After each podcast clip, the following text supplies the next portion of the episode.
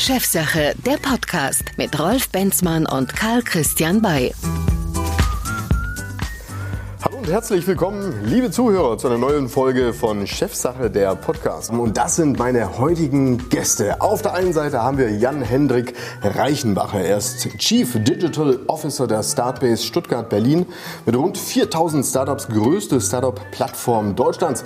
Herzlich willkommen, lieber Jan-Hendrik. Wir bleiben bei du. Schön, dass du hier bist. Danke für die Einladung. Und direkt zu meiner Linken Karl-Christian Ball, mein Co-Moderator in der Business Lounge, schon seit vielen Jahren auch mit an Bord. Du bist Wirtschaftsexperte Experte, auch Rechtsanwalt und wirst natürlich uns auch heute in der Sendung vielleicht eine breitere Sichtweise zu dem Thema neue Ideen sind gefragt geben. Das ist unser Thema, liebe Zuschauer. Mit Vollgas aus der Krise, diese Ideen sind gefragt. Wir möchten heute über Startups sprechen. Wir möchten natürlich auch über das Corona-Jahr sprechen. Lieber Jan Hendrik, ich habe mal gehört, Krisenjahre sind Gründerjahre. Die Leute, also ist natürlich schon drastisch, sitzen dann irgendwie zu Hause und überlegen sich, Mensch, ich hatte doch da mal so eine Idee, jetzt habe ich auch wirklich die Zeit, diese Idee zu realisieren. Kannst du das bestätigen, dass das ein Ideenjahr ist in Deutschland?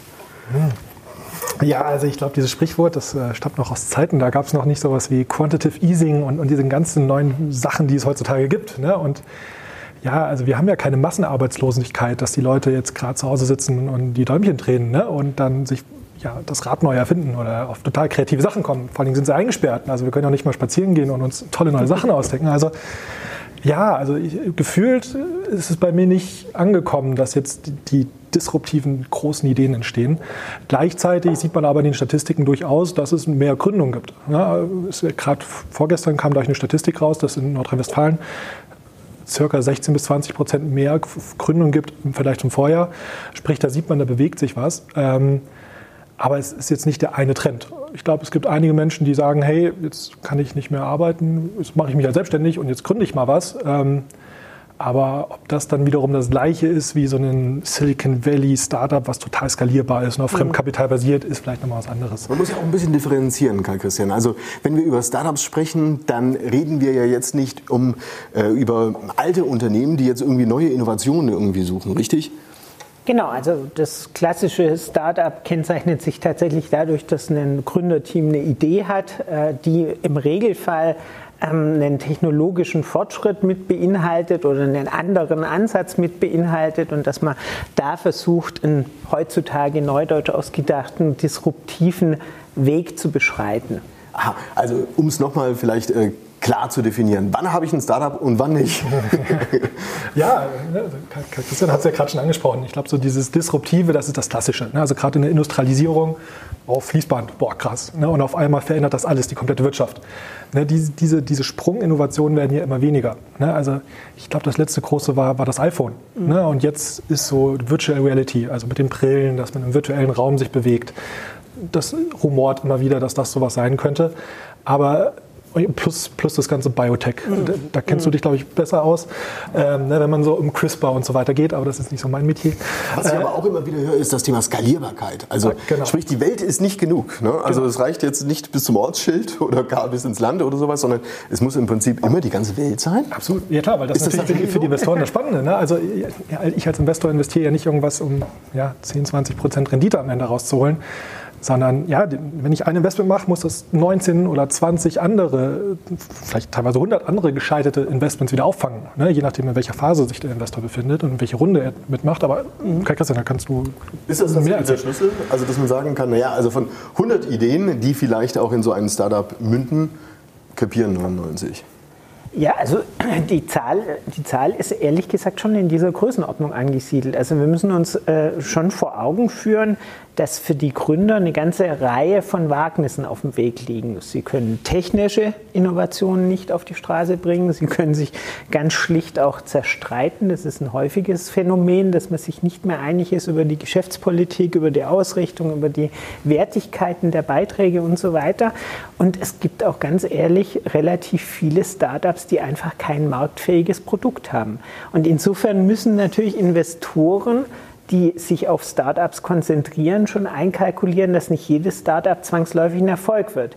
Insofern habe ich im Portfolio Verluste, die ich realisieren werde und die werden dann idealerweise tatsächlich durch einzelne erfolgreiche Startups wieder überkompensiert. Jan Henrik, du sitzt jetzt äh, hier im Prinzip auch als Gründer, aber auch als Coach der gerade jetzt solche Startups auch unterstützt. Ähm, hast du jetzt das Gründen sozusagen äh, völlig sein gelassen, weil du einfach keine Lust mehr drauf hast? Nee, das war bei mir eher eine private Entscheidung, äh, dass ich, äh, als es darauf ging, Richtung Heirat und Tochter kriegen, da wollte ich irgendwie mal eine Auszeit nehmen. Da war ich auch ähm, ja, ich würde nicht sagen Burnout, aber ich war schon am, am, am Material angekommen. Weil es anstrengend ist. Ja, Gründen absolut, anstrengend. absolut. Also wir waren da auch vor der Entscheidung, wollen wir jetzt Fremdkapital aufnehmen oder nicht. Ähm, also meine, meine Firma, die habe ich in München gegründet, zusammen mit äh, drei Freunden. Ähm, und, und bis dahin, wir haben vier, fünf Jahre lang geschafft, alles aus eigenen Mitteln zu machen, waren immer mhm. schwarz, lief super alles. Und trotzdem war dann irgendwie die Frage im Raum, ja, wollen wir es jetzt richtig groß skalieren? Ne? Oder werden wir so ein Mittelständler? Und da gab es interne Diskussionen. Ähm, ja, und, und, als dann klar wurde, okay, jetzt müssen wir hier Investoren an Bord holen, dann wollen die auch mitreden, dann können wir gar nicht mehr alles so machen, wie wir wollen. Da habe ich mir gedacht, hey, das wird jetzt noch anstrengender. Ähm, und eigentlich äh, würde ich jetzt gerne mal eine Auszeit nehmen. Und so gesehen bin ich dann als Geschäftsführer zurückgetreten. So, wie, wichtig, wie wichtig sind denn genau diese Erfahrungswerte jetzt in deiner Betreuungsleistung, die du im Moment erbringst? Weil, erbringst? Weil das ja eigentlich genau das ist, wonach wahrscheinlich äh, viele auch suchen, dass man von Gründer zu Gründer hm. spricht. Hm. Ähm, ja, absolut. Ich glaube, das ist ein sehr großes Bedürfnis, weil in der Öffentlichkeit wird ja eher über das Positive gesprochen. Mhm. Ne? Also es sind immer die tollen Erfolgsstories. Mhm. Und, und, das ist ja auch das, was Social Media jetzt so ein bisschen in Verruf gebracht hat. Weil jeder erzählt den ganzen Tag nur, wie toll das Leben ist und was wieder alles geklappt hat. Und hier schauen wir mal ein neues Auto und wieder im Urlaub. Und wenn man selber dann da sitzt, äh, wieder 15 Stunden programmiert hat oder äh, Sales-Gespräche gemacht hat oder sonst was, ne, dann denkt man halt, ja Mist, ich mache alles falsch. Und die da mhm. drüben, denen geht es ja viel besser. Ne? Und so kommt man in so eine Negativspirale irgendwann rein und, und das Thema wird ja heutzutage mehr beachtet als vor vier, fünf Jahren, ne, als das mit den Social Media noch so neu war.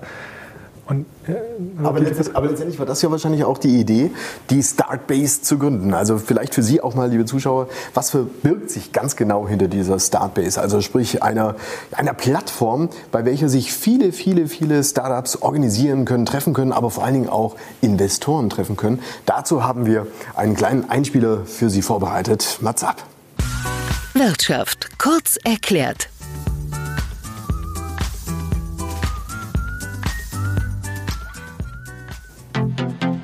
Ziel der noch jungen Plattform Startbase ist es, das deutsche Start-up-Ökosystem transparenter und Innovationen sichtbarer zu machen, um dabei zu helfen, mit JungunternehmerInnen in Kontakt zu treten. Startups, Investoren, Mittelständler oder Corporates. Alle Akteure können sich ein kostenloses Profil anlegen, um sich im Markt zu präsentieren. Zusätzlich bietet Startbase Funktionen, die es Nutzern erlaubt, den interessantesten Unternehmen zu folgen. Mittels Watchlist lassen sich Produktneuerungen und Nachrichten zu den Unternehmen abonnieren. Langfristig will sich das Gemeinschaftsprojekt der Gruppe Börse Stuttgart und des Bundesverband Deutsche Startups e.V. als erstklassige Informationsquelle für digitale Entscheider in Wirtschaft und Politik positionieren. So, jetzt haben wir uns mal die Plattform angeschaut. Da tümmelt sich ja in der Tat einiges. Kannst du das mal vielleicht grob einordnen? Was sind denn das für Startups, die hier ihre Visitenkarte sozusagen hinterlegen? Ja, das ist äh, genau unser Ziel. Also wir, insgesamt 4000 Startups haben wir jetzt auf der Plattform. Äh, wir haben einen aktiven Scouting- und Analystenprozess, dass, dass wir permanent schauen im Internet, was gibt es da für neue Gründungen. Äh, wir gucken auch im Handelsregister nach, etc. etc. Ganz, ganz viele verschiedene Quellen und schauen, versuchen dort die Startups rauszufinden, damit wir immer eine zentrale Plattform schaffen, wo man überhaupt erfahren kann, welche Startups in Deutschland gibt. Weil, Warum ist das wichtig? Nee, das gibt es nicht. Es gibt nicht die gelben Seiten für, für Startups oder irgendwas. Das ist total verrückt. Also wenn man hier hingeht und fragt, was, was gibt es denn hier für Startups in Ravensburg? Keine Ahnung, wer das beantworten kann. Ne? In den großen Städten wie München, da gibt es dann kleine Mini-Portale, so München Startup. Die, die haben schon die Arbeit gemacht, aber es macht das keiner für ganz Deutschland. Und wir versuchen das zu bündeln, um einmal für uns intern zu zeigen, hey, das haben wir Tolles, aber auch den Politikern zeigen zu können, hey, da sind übrigens die Startups, die haben die und die Bedürfnisse. Ja, und damit, wenn wir hier was aufbauen wollen, dann brauchen wir das und das, dass man überhaupt mal Zahlen und, und auch, auch die Leute fragen kann, die ganzen Gründer, was die für Bedürfnisse haben. Aber auch das Ganze nach Amerika und so weiter, zu den äh, ausländischen Investoren zu tragen. Also die Seite ist auch verfügbar auf Englisch, sodass die halt Geschichten von deutschen Gründern und Startups überhaupt mal mitkriegen, die, die vielleicht teilweise komplett verborgen waren, weil die Gründer zu sehr damit beschäftigt sind, äh, die Türklingeln zu putzen und, die ersten Kunden zu gewinnen. Ja, Wie funktioniert das Matching zwischen den Startups und den Investoren? Ähm, aktuell ist noch so, dass wir einfach quasi eine Art Katalog bauen. Also wirklich mhm, mhm. gelbe Seiten trifft es eigentlich mhm. ganz gut. Ähm, man kann da drüber surfen, ist für jeden mhm. zugänglich. Äh, wir machen das in, in, unserem Wirtschaftsförderungsauftrag. Also wir wollen damit den Wirtschaftsstandort Deutschland fördern. Mhm. So gesehen kostet das auch nichts ähm, und da kann jeder drauf zugreifen. Und die Investoren sehen da die Startups. Wir wollen das Ganze jetzt auch noch per Newsletter machen, dass die quasi in ihr Postfach so ein Reporting kriegen. Hey, die Gründung gab es, äh, ruf doch mal an. Ne? Also dann lass, das in dein Portfolio. Aber dann lass uns doch mal auch über die Geschichten dieser Startups jetzt sprechen. Also jetzt mal ganz konkret, welche Startups sind in dieser Plattform in diesem Jahr drin, wo du sagst, naja, also diese Ideen, die sind wirklich granatenmäßig. granatenmäßig. Also eins meiner Lieblingsstartups aus Stuttgart ist, ist Vialytics. Ähm, Was machen die? Äh, die? Die bauen eine App, ähm, fürs Handy und damit das, man legt das Handy vorne zur Autoscheibe und danach scannt diese App die Straße. Und dann denkt man, okay, der macht Verkehrsmessungen oder Staumessungen, das gab es ja schon, das ist in Google Maps, aber das tun die gar nicht. Die gucken in Wirklichkeit nach Schäden in der Straße. Wo, wo ist der Asphalt aufgeplatzt oder sonst was? Und ja, sagen wir, okay, ja, schon gut. Der Gag ist, die verkaufen das nicht an Kunden oder an, an Firmen, sondern die verkaufen das an die Städte. Also es ist ein B2G-Modell. Und sowas habe ich noch nie so häufig gesehen und, und finde ich durchaus faszinierend. Und die sind super erfolgreich, die Jungs. Ähm, weil die Städte kauften sich das, packen das in die städtischen Fahrzeuge, in die Müllabfuhr oder von den Angestellten der Stadt. Und so kriegen sie quasi eine, eine 3D-Karte und wo eine Statistik, wo die Schäden am größten sind. Ne? Und wo fällt es auch am härtesten ins Gewicht, wo fallen denn viele Autos vorbei, wo sollten wir denn als erstes mal die Schäden begleichen. Und ja, so ein geiles Problem, also was jeder aus dem Alltag kennt und ja. so innovativ gelöst. Ich finde das total super. Aber ich kann mir vorstellen, gerade in diesem Corona-Jahr, wo die Leute ja alle zu Hause sitzen, sie konnten nicht einkaufen gehen und so weiter, müsste doch im Prinzip ja alles, was im B2C-Segment ist, also sprich beim Konsumenten, doch richtig gut abgehen. Da sind doch die großen Chancen, da sind doch die Perlen wahrscheinlich im Markt zu finden, oder nicht? Ja gut, in dem B2C-Geschäft, insbesondere in den äh, Geschäftsfeldern, die du angesprochen hattest, die jetzt äh, dann auch äh, während der Lockdown-Perioden tatsächlich geboomt hatten, ist natürlich schon eine gewisse Markt, äh, Marktverteilung, äh, die stattgefunden hat. Und es gibt jetzt nicht so viele Einkaufsplattformen äh, wie, wie Amazon, die ernsthaft noch äh, hier Spezialbedarfe abdecken. Man merkt es aber in den Special Interest Bereichen, wo dann beispielsweise Kinderbedarf oder Secondhand oder ähnliches läuft, dass es immer noch relativ viel Innovationskraft gibt und dass es immer noch relativ viele Gründungen gibt. Die decken aber tendenziell jetzt nicht mehr ein breites Markt, äh, Marktbedürfnisse ab, sondern tendenziell sehr individualisierte. Hast du denn Beispiele für solche B2C-Startup-Ideen, wo du sagst, auch das sind tolle Ideen und da kann sich vielleicht der eine oder andere vielleicht nochmal eine Scheibe abschneiden und das abwandeln für sich. Ja, ja, mega viel. Also von der Teleklinik aus München, äh, die machen ähm, quasi Patientengespräche übers Handy. Ne? Also man spricht mit dem Doktor übers Handy, man muss nicht mehr in die Praxis gehen. Ähm, die Female Company äh, ist auch eigentlich ein Stuttgarter Startup jetzt gerade nach Berlin gezogen. Die, die erfinden das Thema Tampon neu. Also total krass und, und reiten das. genau, das ist so Tampon halt. Aber das machen die so phänomenal. Also wirklich äh, mit sauguter PR. Oder? Ja. Nee, nee, nee, das ist ein Abo, aber okay. machen das neu und das ist sehr ja, das ist ein super Beispiel für, für Female Founders. Ne? Und, mhm. und wie die das Thema aufgreifen, super selbstbewusst und super tolle Bildsprache. Die machen PR-mäßig alles perfekt. Mhm. Also lohnt sich damit zu beschäftigen, wenn man so einen Blueprint will, für wie, wie man geile Startup-PR macht. Oder auch das ganze Thema Homeschooling müsste doch auch Absolut. Äh, unglaublich so, abgehen. Sofa-Tutor, äh, Symbol Club sind so einige und äh, Sofa-Tutor, ich habe es neulich in so einem Podcast. Sofa-Tutor. Genau. 10.000 Videos haben die produziert, das ist total verrückt. Also nur kleine Videos, wo man dann den Satz des Pythagoras erklärt bekommt und andere, von dem kompletten Schulstoff von der ersten wie bis zur 10. oder 12. Klasse. 10.000 Videos haben die produziert über die letzten, ich glaube, 12, 13, 14 Jahre. Total verrückt. Und, und die explodieren natürlich jetzt gerade, ne, umsatztechnisch.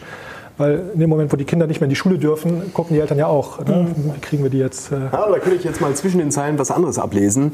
Also es kann ja durchaus sein, dass du jetzt ein kleines Startup bist. Du hast eine tolle Idee, du hast auch viel schon rein investiert, aber das Ding geht halt nicht wirklich ab, weil der Markt einfach noch nicht reif ist. Plötzlich passiert eben sowas wie so ein Virus und alle Welt schreit nach Gesundheitsapplikationen mhm. und dergleichen. Muss man das aushalten können? Na, dass man auch jetzt hier 10.000 Videos, dass man die einfach mal auf Halde produziert und darauf hofft, dass irgendwann, irgendwann die halt auch tatsächlich gebraucht werden. Ich, ich denke schon, dass das je nach individuellen Konzepten ein Thema ist, das man gegebenenfalls vor der Zeit ist. Also ich habe selbst mal ein Unternehmen gegründet, bei dem ich das Gefühl hatte, ich war auch vor der Zeit. Und zwar waren das private Kindergärten, die zu dem Zeitpunkt noch nicht erfunden waren. Heutzutage kennen wir das als Kitas und das ist vollkommen eingeschwungen. Damals gab es nur gemeindliche und kirchliche Kindergärten und es war sehr schwer, Akzeptanz für eine alternative Kinderversorgung zu bekommen. Was ist denn die Kernmotivation, wenn du jetzt als Startup also im Prinzip starten möchtest. Ne? Möchtest du Geld verdienen? Möchtest du berühmt werden? Oder möchtest du dich einfach selbst geißeln, weil es so ein brutaler harter Job ist? Also, was würdest du denn sagen, Jan? Ich glaube, ähm, bei meiner Generation, so als ich meine erste Gründung hatte, da war es wirklich noch das Geld verdienen. So, hey, Wilder Westen, jetzt, jetzt gehen wir los und äh, ja, machen wir alles anders und zeigen mal den Alten, wie es richtig geht und finden die Welt neu. Äh, die letzten Jahre sieht man, dass es immer mehr so Purpose-Startups gibt, mhm. ne, die dann auch mhm. im Umweltbereich etwas machen und die wirklich einen Impact haben wollen auf die Welt. Und das ist auch super spannend. Ne? Also da gibt es in Berlin zum Beispiel auch den Social Entrepreneurship Verein, der wirklich solche Bewegungen bündelt und denen dann hilft und, und, und ja, auf, auf die Beine bringt. Und auch in Freiburg haben wir da super viele äh, Sachen, also Startups, die, die in dem Bereich unterwegs sind. Ähm, ja, aber ich glaube, unterm Strich ist es immer noch für viele junge Menschen eine Erfahrung abseits des, des, Konzernlebens, wo man die eigenen Ideen umsetzen kann, wo man auch sehr schnell sehr viel lernen kann. Ne? Auch wenn man es vielleicht nicht den Rest seines Lebens tut. Aber zumindest kann man ja vier, fünf, sechs, sieben Jahre mal ein Startup arbeiten und ja, wirklich anpacken, anstatt. Es ist ja. ja auch eine attraktivere Arbeitswelt. Also man hat ja das äh, vermeintlich eigenbestimmte, selbstorganisierte tatsächlich mit drin. Ja, und vor allen Dingen, du kannst ja auch den Sinn selbst bestimmen. Also ja, das ist ja eigentlich das Entscheidende. Wenn du, wenn du ein Startup hast und eine Geschäftsidee, wo du einen Sinn drin siehst, ist natürlich immer die Frage, ob die anderen auch einen drin, Sinn drin sehen. Aber im Prinzip ist das, glaube ich, schon mal ein ganz wichtiger Nukleus, den man haben muss, um neue Ideen an den Markt zu bringen. Würdest du denn, Jan Henrik, ähm, vielleicht einen Tipp geben, welche Ideen eigentlich jetzt die Reife haben oder vielleicht in Zukunft? Weil jetzt ist ja eigentlich auch schon wieder alles verteilt.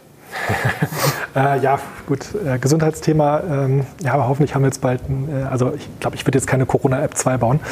Äh, ich glaube, das Thema ist ein bisschen hoffentlich bald. Das ist strapaziert, sagen wir es mal so. Äh, genau. Also generell gibt es natürlich gewisse Märkte wie, wie das E-Gaming. Ne? Oder äh, das, das ist so ein Thema, was immer weiter wächst. Also, dass die Leute von zu Hause Computerspielen miteinander und, und so und ihren sozialen Kontakt haben. Und kann mit den anderen betteln sozusagen. Genau, das ja. ist, äh, in Amerika gibt es ja auch äh, börsennotierte Unternehmen, die das machen. Das ist ein Fahrrad, es ist mit dem Internet verbunden und dann sehe ich halt den Trainer, äh, der sonst wo ist und der motiviert dann. Und letztlich ist es ja auch wieder soziales Gefüge, auch von mhm. zu Hause, Home, äh, ne, wenn man eingesperrt ist daheim.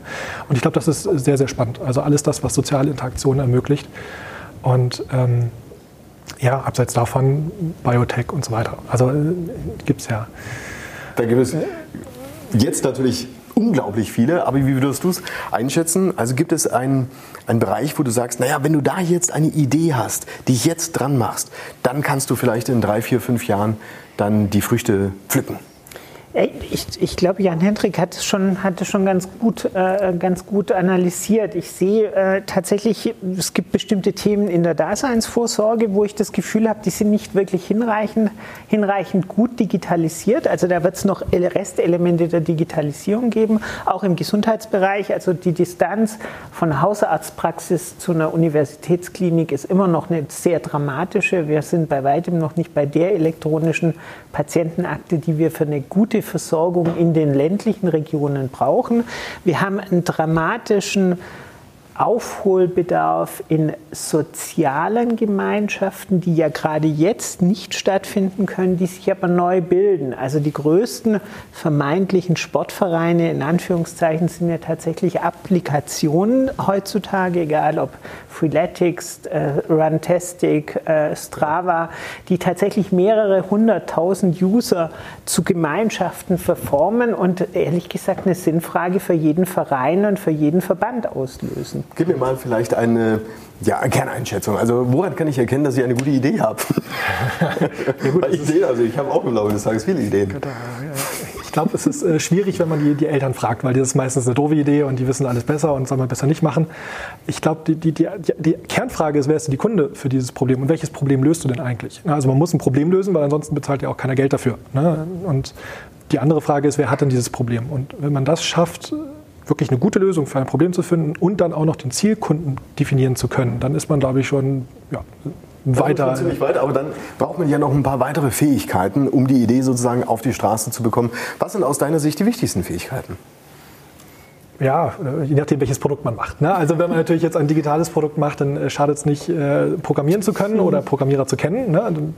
In dem Fall halt, dass man gute Kommunikationsskills hat ne? und netzwerken kann. Ich glaube, das sind auch so allgemeine Skills, die, die, die nie schaden. wenn man programmieren kann, dann ist wiederum das Verkaufen können. Also das ist daran scheitert es meistens, weil man dann zu sehr in dem Produkt vertieft ist, dass man nicht mehr schafft, den Kunden das mhm. schmackhaft zu machen oder in Sales Pitches das präsentieren zu können. Ähm, das für eine und dann, wenn es ja immer größer wird, dann halt Investorengespräche führen. Da ist es, glaube ich, auch nochmal so eine eigene Herausforderung. Thema, ja, und Resilienz. Ne? Ja, ne? Man ist hier mit sehr vielen Absagen konfrontiert und, und negativen Erfahrungen. Ne? Und die muss man ja. ja. auch mal wieder aufstehen können. Und ich glaube, diese Resilienz ist eine der ja. wichtigsten Eigenschaften. Wie ist denn eigentlich so die Investoren, ja, sag ich mal, äh, Branche in Deutschland zu sehen? Also Gibt es die überhaupt oder sind das eigentlich nur so ein paar wenige Samba-Brüder oder wie auch immer? Und das war es dann auch schon wieder? Du musst, das ist schon wieder wahrscheinlich sehr strapaziert, ne? Dann immer in diesem Kontext von denen zu sprechen. Ja, magst du? Nee, nee, aber ich glaube, das, das, das, ist der, der, der Reifegrad unserer Szene. Also vor ein paar Jahren war es wirklich so, da hat man die Samba gekannt. Also gerade wenn man Leute in Amerika gefragt hat, ja, die Sambas, ne, die waren die deutsche Startup-Szene. Mhm. Aber ich glaube, da mittlerweile ist man so ein bisschen emanzipiert. Also wir haben so die, die erste Gründergeneration, die haben jetzt schon zwei, drei Firmen gegründet, vielleicht auch mal ein Exit mitgemacht. Es ist senioriger geworden und viel Erfahrung ist im Markt. Was die anderen Akteure halt auch mitkriegen. Und damit wächst die, die Ernsthaftigkeit und, und ähm, das Ansehen von dem deutschen Startup-Standort. Christian, hast du vielleicht einen Tipp für einen Startup, der bei einem Investor einen Volltreffer landen möchte? Gibt es da vielleicht eine gewisse Idee, eine Struktur oder sonst irgendwas oder vielleicht eine Strategie, die auf jeden Fall erfolgsversprechend ist? Oder was man vielleicht eher lassen sollte? Äh, in der, in der Verhandlung eines Deals.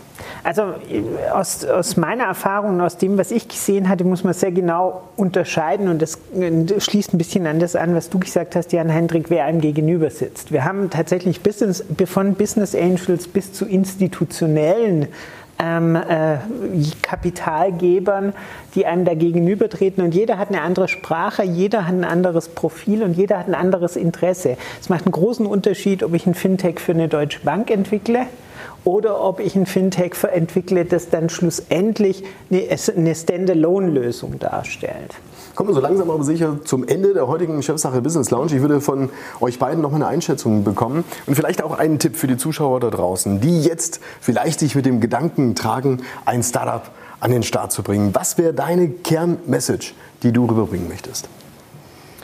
Ich glaube, ich glaub, man braucht tatsächlich ein, ein, gewisses Durchhaltevermögen. Man muss sich auch der Herausforderung, selbstständig zu sein, also selbst und ständig sein Unternehmen zu treiben, ähm, bewusst sein. Und man braucht eine, ein Umfeld, das das Vorhaben wirklich unterstützt. Jan Hendrik, wie würdest du das Ganze ergänzen wollen? Ja, absolut. Also äh, gerade Umfeld hat sehr resoniert bei mir. Ähm, genau. Also wenn die Frau das unterstützt, dann ist ja. das schon mal super viel wert. Äh, und das Thema Werte ist auch so ein Ding, mhm. was ich über die Jahre gelernt habe. Ne? Also wenn man sich klar artikulieren kann, wenn man seine Gefühle artikulieren kann und dann über Werte reden kann mit seinen Mitmenschen, hilft das sehr weit. Also eine gewisse charakterliche Reife ähm, die man aber auch auf dem Weg dann lernt. Ja, zumal du ja wahrscheinlich auch ein Unternehmen nicht alleine führen kannst, erst recht nicht, wenn es ein Startup genau, ist. Genau, aber das ist halt genau das Ding. Wenn du dann im Team da bist und feststellst, oh ja, wir haben ganz verschiedene Wertekonstrukte. Ne? Der eine ähm, will mehr Außendarstellung, der andere will lieber in Ruhe arbeiten und das Produkt perfekt machen. Oder der nächste möchte dann doch 50 Prozent der Zeit mit der Familie verbringen ja, dann sind es ne, Konstrukte, die kollidieren. Und ich glaube, umso früher man lernt, darüber zu reden, mit all den Gefühlen, die da dranhängen, ohne G Gewalt, also gewaltfreie Kommunikation ist ja das tolle äh, ne, Wort in dem Kontext. Es ist ein toller Skill, äh, den ich auch jedem ans Herz legen würde. Herzlichen Dank, wenn das nicht mal ein Abschluss ist. Zu dieser Sendung hat mich sehr gefreut, mit dir, lieber Karl Christian, heute zu sprechen in der Chefsache Business Lounge und natürlich auch mit dir, Jan Hendrik. Spannend, diese Einschätzung und ich hoffe auch der eine oder andere von Ihnen konnte einen Tipp mitnehmen und fängt an, sich jetzt auch an den Tisch zu setzen und vielleicht auch wirklich ein Unternehmen zu gründen, welches wir in Kürze dann bei Startbase auf der Plattform wieder finden werden. Ihnen alles Gute, bis zum nächsten Mal. Ich wünsche Ihnen einen schönen Abend. Tschüss. Das war Chefsache, der Podcast mit Rolf Benzmann und Karl Christian Bay. Besuchen Sie auch unseren YouTube-Kanal. Bis zum nächsten Mal.